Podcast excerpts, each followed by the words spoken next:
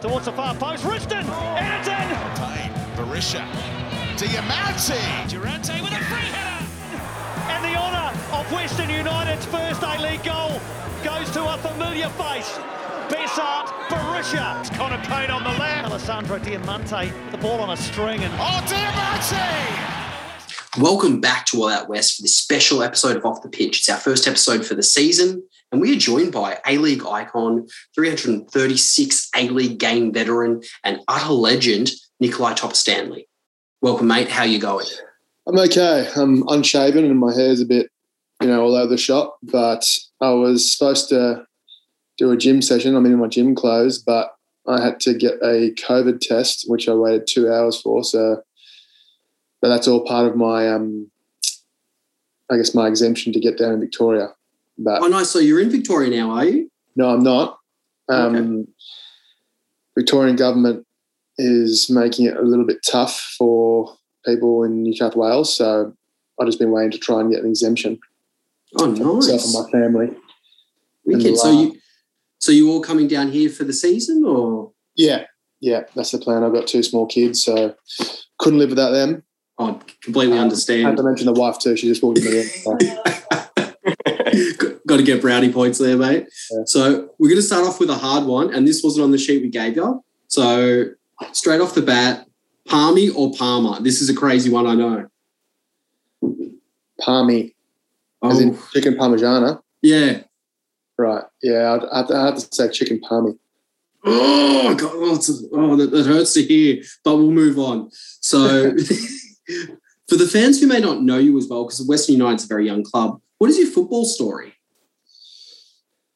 Right. Well, hope you got a bit of time. So, um, well, I grew up in Canberra. So, um, and uh, don't hold that against me, by the way. No hate here. and yeah, I mean, I, I, my father's a football tragic, and um, yeah, he got my my brother and I into it, and my older brother's four years older than me, so he bullied me into being in goals all the time and chasing the balls down for him. Um, but I guess that gave me a little bit of character and always someone to, I guess, look up to and you know try and beat. And yeah, like you know, we had immense one-on-one battles in the backyard, but yeah, I mean, junior football through there, I got an opportunity to, I guess, at 16 years old, to go to the ACT Academy of Sport. And there, from there, I did well, got inducted into AIS at the time, which was, you know, in my, I know it's, I guess, no longer, Mm. but in my time, that was the breed, breeding ground for young talent. And yeah, I mean, I learnt so much in my one and a half years there on how to be, I guess, professional and you know, I was tested every day and that was kind of really where I wanted to well, I knew I wanted to be a professional footballer when I was surrounded by, I guess, the most talented 16, 17, 18 year olds in, in the country at the time. And, you know, that was the basis for our under 20s young Socceroos and Olyroos um, campaigns. And yeah, from there, I I was uh, I missed out actually on the first year of the A League, so um, I sent a letter to all clubs at the time in the first year and politely got declined. Um, Aside from, so I tried with Melbourne Victory, Mm. and and he said thanks but no thanks at the time. I tried with Brisbane, same story, and the rest of them kind of just didn't even get back to me. So that was, uh, I guess, a bitter pill to swallow, um, as all my friends kind of uh, were getting contracts. But yeah, I mean, I stuck with it and stayed ready, so to, so to speak. And I, I did a year in the MPL in um, in Sydney with Manly, and um, yeah, I uh, unfortunately for Jacob Timpano, who was you know a, a colleague of mine for a long time, you know he had pretty bad injuries um, with his ankle. and He had repeated surgeries, but that gave me an opportunity to sign an injury replacement at Sydney FC in the in the um, second year of the A League, and Wow. Luckily for me, I scored on debut, and they offered me a, a contract on the spot after I scored. So goals equals contracts apparently. Wow, that's a, that's a good thing to know. I have to put that yeah. on my resume now. I guess I don't know. so yeah, I mean that was the start of the A League, and then since then I've travelled to Perth for a couple of years, um, to the Jets for three years, down the Western Sydney Wanderers for five, four and a half years. Went overseas to the UAE for a season, and then the last four years have been back at Newcastle. And now another chapter and I guess life experience down in Melbourne. What attracted you to signing to Western United? Well, I mean, there's uh, there's a lot of obvious as you know. There's a the opportunity to play football, right? It's um, it's uh, that was I guess asked of me, and um, the the opportunity to play at the highest level in Australia is you know is a privilege for me to to keep on playing the game. But to work under someone like John Aloisi is a legend of you know Australian football. Um, obviously, Diamanti is a huge international uh, known footballer, so the opportunity to play with him, and I guess this kind of feels similar to when I joined the Wanderers. It's a, it's a startup club. It's fresh. It's you know a chance to you know represent a new people and um, yeah, that, you know, that that all all those all those factors is is, attract, is attracted to me. No, I completely understand because you've had a, a vast career which has done so many things. Now, here's a bit of a flip on that. What would you like to see from us as fans over the next season? That's always, uh, I mean, obviously passion, but that, that goes without saying. You know, if you're if you're paying your hard earned money to come and you know support a team, then you have to be some sort of you know you have to have some sort of passion. So, but you know, continue support through thick and thin because nothing's going to be smooth sailing, right? Um, as long as, I guess, our, our job as footballers is to show the fans that we care just as much, if not more, than the fans about the direction and the success of the club. And hopefully that can, you know, that passion and that, um, I guess, that combined energy can turn into results and a, and a winning club. Nice. Um, who are you most excited to work with? Um, I would be lying to say it wouldn't be Diamanti. You know, I played against him, obviously, and he's more than a handful. He's, uh, you know, he he kind of just floats around the pitch and you know pops up with these things that you, you don't understand how he's seen that because you still haven't seen it after the ball's gone 50 meters past you or whatever. Um, so I guess the opportunity to work with someone who's played at the highest level for you know Italian national team and being you know is is huge for me. So yeah, that's that's got to be one of them. Yeah, it's definitely going to be would be a fun time playing with him, and he's he's also a big character. Do you think you'd be down uh, Lygon Street getting some coffees with him, or? uh, I guess if he allows me in his inner circle, but I'm sure I gain his trust first. So, being an athlete like any performer, can you be like can be very introspective what areas of your game are you most working on for this next season?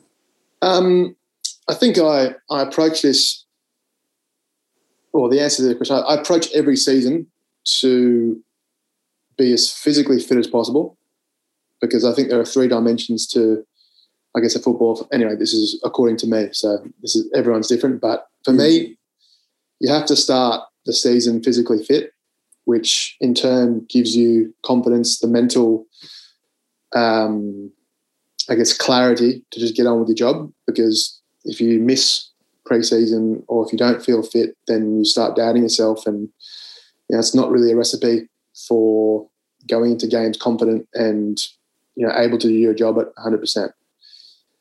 And then obviously the tactical part all comes together from the coaches, how the team dynamic works out on the field.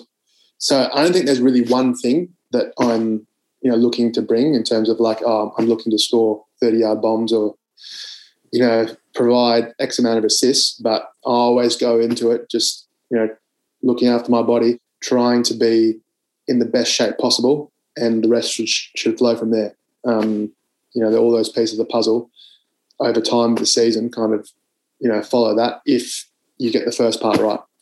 Can I just say we'll accept 30 yard bomb, bombs? Yeah, we'll, I want to we'll say at least, at least five. Uh, all right. Let's Well, I'll do my best. If the, if the ball pops up again, then I'm gonna just gonna have to hit it. I- I'll accept it. Yeah. Even if it misses, we'll be happy with it. All right. Have you got a number yet in the back back of your head? Well, as in my playing number, Yeah. Yeah, I, I chose 44. I'm not sure if that's been given to me yet. Uh, that's still waiting. No special reason other than that I like the number four and four's already taken. So why not make it two fours? I thought that might have been like a Mighty Ducks reference or something. Because I like, No, it's it's, That's it's, not, that, it's not that cool. Just uh, yeah, I've always I've always I mean ever since I was a youngster I played number four, so that's just uh, the number I like. Um, are you expected at training at any time in the future? Do you know when you're supposed to start training? I know you're still in New South Wales, but Yeah, I mean we've we've just been trying to myself and um, the the guys and girls at the club have been, just been trying to get exemption from the Victorian government to even step foot in Victoria. Um, it doesn't make it, I guess, easy that Newcastle is just going to a lockdown, a seven day lockdown as of today. wow, yeah. So it's fairly complicated, a lot of paperwork, and yeah, it's not really traveling as fast as I would like it, but it's kind of out of my hands at the moment. But you know, I've packed up, my, I packed up my house. I'm ready to go. Um, just waiting for the green light, I guess, to to get on a plane. well, you'll be lucky because I think we might be going to lockdown as well. So I heard, I heard today. So it's it's interesting times that we live in. Certainly, it's uh, certainly testing the patience, but it could be worse. Um, who is your greatest influence? Well, on a personal level, it would have to be my parents. Um, you know, they're they're both immigrants to Australia, and I guess they taught me the the value of hard work and the value of family and the value of um, you know not making excuses and you know getting out there and giving your best. So, yeah, both my parents came from, I mean, not extreme poverty, but relative poverty, and they they carved out a life for themselves in Australia, and they obviously got the opportunity to live in our beautiful country. And but yeah, it wasn't easy for them. Um, you know, coming to a to a country with not a lot of English and um, no friends, no family, and and and they made it work. So I guess I the older I get, and now that I've got my own family, you know, I, I really uh, appreciate the, the life lessons that they gave me from a young age. And um, even though at the time I thought it was annoying, um, I guess now I can see the fruits of, of all those life lessons that they taught me. We've all seen that banger of a goal you scored for the Jets. Is we've already talked about thirty yard bangers. Is there a chance we could like? Sorry if we- we're harping on this this kind of narrative here, but uh, we would we would like to see some coolness. Um, any chance you might have another crack? There's definitely a chance. Um, I just have to, uh, the ball just has to sit right and has to be the right opportunity. But as I said in my interview after I actually scored that goal, you should see my goals in training. They're even better. So hopefully I can I can get it right the training track first and then, you know, shoot crossed. tee up DR just to, to make sure it's like, hey, just a couple this way, buddy. Yeah. Uh, today's podcast is brought to you by Sportsmates A League Live app, which we use to follow the game with live scores, in depth stats, and news on everything A League and FFA Cup related. Check out the links for Android and Apple in the podcast description. Now back to the interview. What was it like scoring that header at the 2008 Olympics for, uh, against Saudi Arabia at High Marsh Stadium? yeah, it was um, yeah, it was a huge moment. Um, you know, representing your country is uh, like nothing else. You know, it's um, yes, as I mentioned before. You know, when my parents came here as as immigrants and to be accepted into the country, um, and then seeing their son, I guess, represent the country that accepted them was huge for myself and my family to even put on the green and gold and um, I guess that got us one step closer to an Olympic Games, and which we, we eventually went, and that's another story. But you know, that was uh, all part of my journey as, as being an Olympian, which now being watching the Olympics, um, you know, kind of gives me good memories, and um, yeah, it was an absolute honour. What was it like the Olympics? Eh, Like, was it a good good experience? Yeah, I mean, it's the Olympics, right? I mean, we we, didn't do as well as we thought we could have. Um, it was a bit of a bill- bitter pill to swallow because you know we were in good form leading up to it. You know, we played a lot of international and high international uh, quality games, and it just kind of fizzled out really at the games. I mean, mind you, we were playing a Serbian team that had won the under 21 Euro national, so it, it was we drew one all with them. An Argentina team, if the, if you look at the lineup that they had against us, was you know beyond world class, and an Ivory Coast team who had players playing in Europe everywhere. So we didn't disgrace ourselves, but I guess at the time we had huge belief that you know we were going to get through the group stage, and but we didn't. And but as I said, now that it's far removed, I can still you know look at look on that with pride. And um, you know, I was actually going through my stuff when I was packing up my house that I still have some Olympic tracksuits and things like that that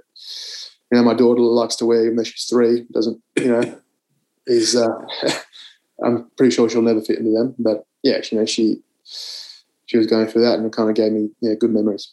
It's nice. What has been the your best highlights of your career so far?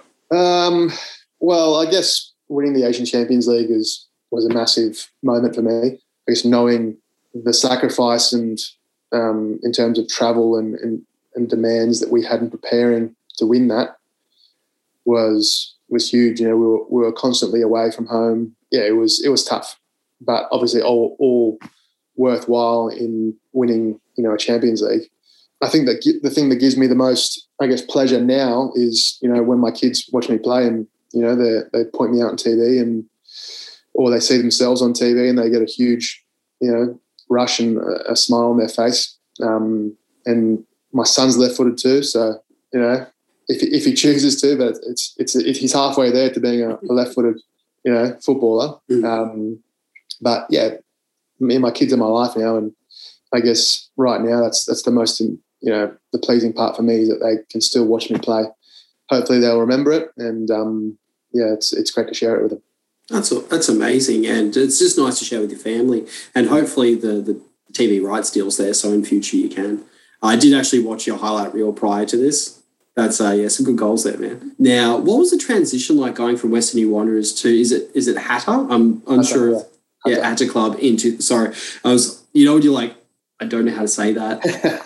I yeah, um, Hatta Club in 2008. Yeah, it was an eye opener. Um, you know, it was an opportunity for me to, I guess, experience international football um, in in Dubai, which is not the worst place to live.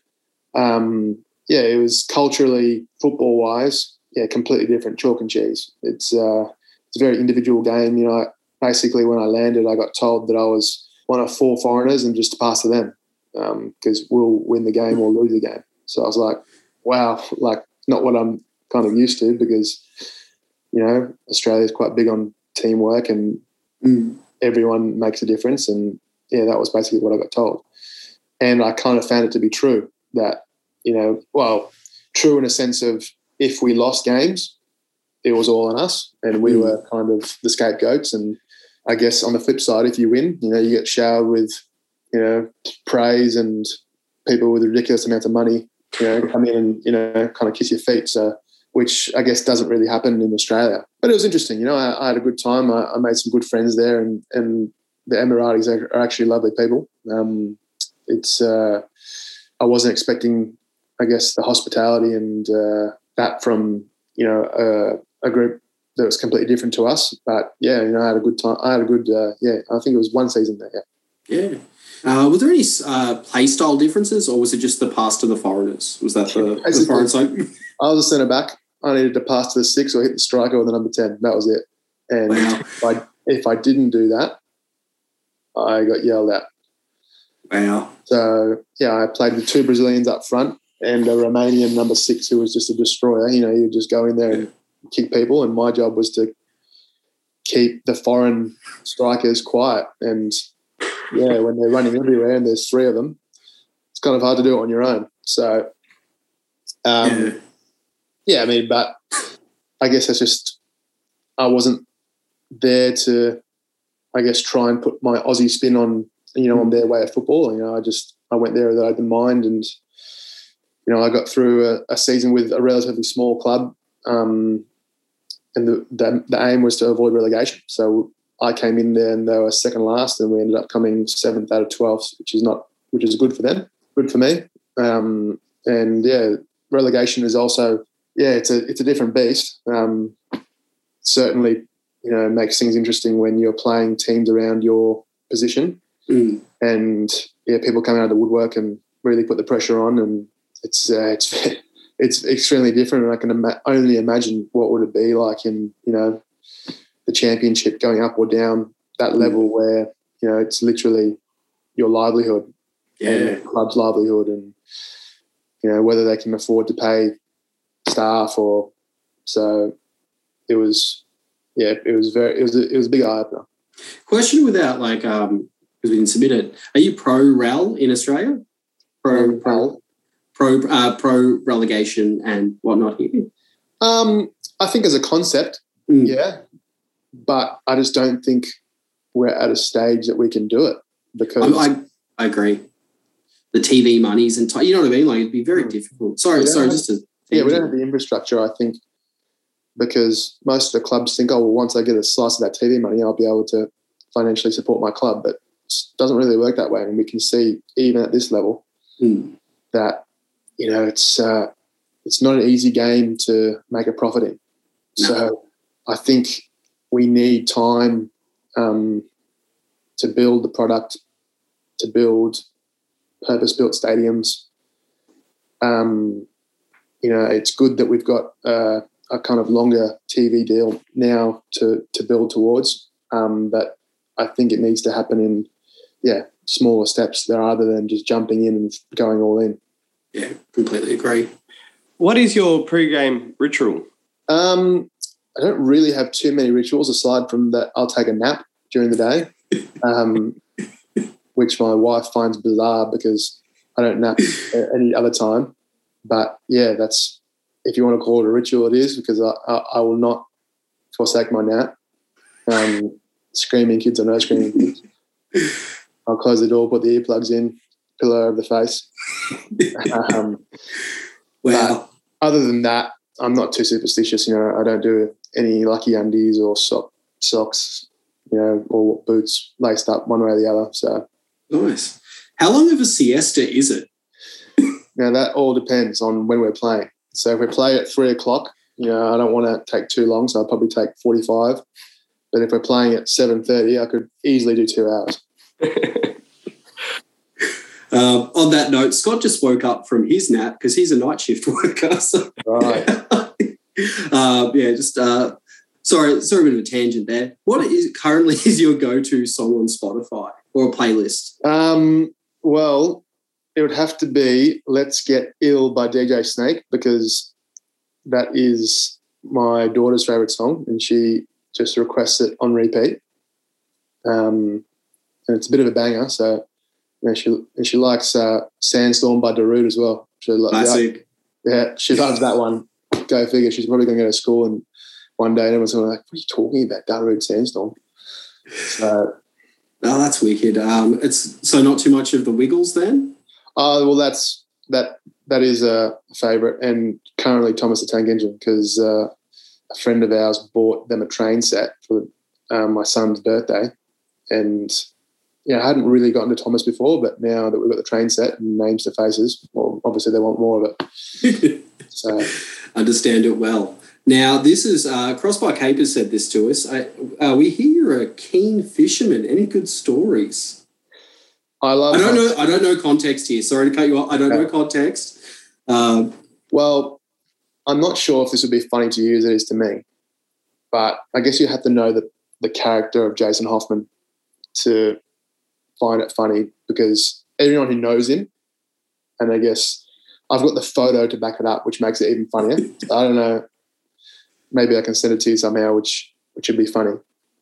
But anyway, he was begging me to take me for a fish me to take him for a fish for ages, you know, and he's like, come on, you got to take me out, you got to take me out. And I'm like, mate, like, yeah, I understand. Like, I'm, I'm leaving at 4 a.m. and I'm not getting back till after midday. And if you get seasick, it's not my issue. Like, we're out to sea. Mm. He's like, no, no, I'll be fine. I, I went on Sail Croatia and, you know, I was great on Sail Croatia. Everyone else was getting sick and I wasn't. And I'm like, yeah, it's a little bit different from Mediterranean, but okay. I said, look, just to be sure, it's going to be good weather, but you know, bring some seasickness tablets just in case. So obviously he didn't, being, you know, a tough man he thinks he is. And um, But then he he started getting worried because I said, "Oh, look, did you bring him?" He's like, "No, no, no,", no. and he's a bit neurotic, so that's why it makes it funny. Like he actually convinces himself of things. So he started convincing himself that he was going to be sick even before we got on the on the boat, and he started. We stopped off at the servo, and he bought two packets of Fisherman's Friends, and he's just inhaling it, thinking that somehow it's going to make him, you know, calm down. So anyway, he's thinking of really strong mints, and we got out the heads, and it's a little bit washy, but nothing too major. So I hand him the rod, and I go, right, cast that over there, and he can cast a fishing rod. He had one cast, and then sat straight down. And I said, mate, are you feeling all right? He's like, yeah, I'm, I'm okay. I just, I just need to have a rest. I'm like, a rest? You've had one cast. we just got here. and I could tell straight away that he was going from, he's already a pale guy and he was going from pale to paler. And I'm like, oh, it's already hit him. Anyway, he was like beyond death sick. And yeah, we had a good time taking photos and videos of him. But to his credit, he never ever told me to take him in and he endured probably a good four or five hours of going from white to green to I don't even know what the color is called because he's just drained of all bodily fluids. Um, but yeah, we got in, and I'll have to show you the photo one day. It's actually brilliant. Dude, yeah. Love to see it. That sounds hilarious. Was he translucent? Was he almost Yeah. see through? Literally like that, and he looked like like a corpse. It was, it was. Wow. Wow. That's my that's my best fishing story. It That's gold. actually doesn't involve catching fish.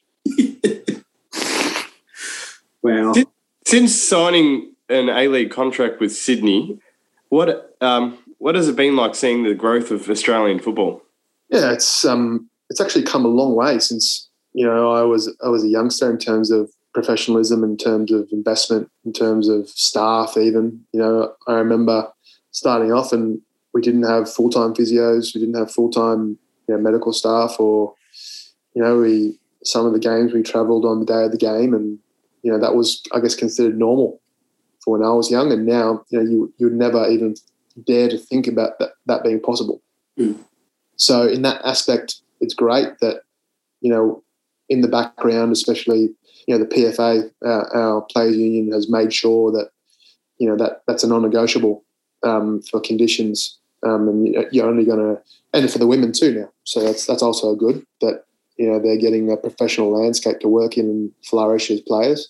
And yeah, I mean, I think the level overall of an average player has certainly risen because I think you had some top players in some teams um, and a very big gap in between your bottom and top players at the beginning.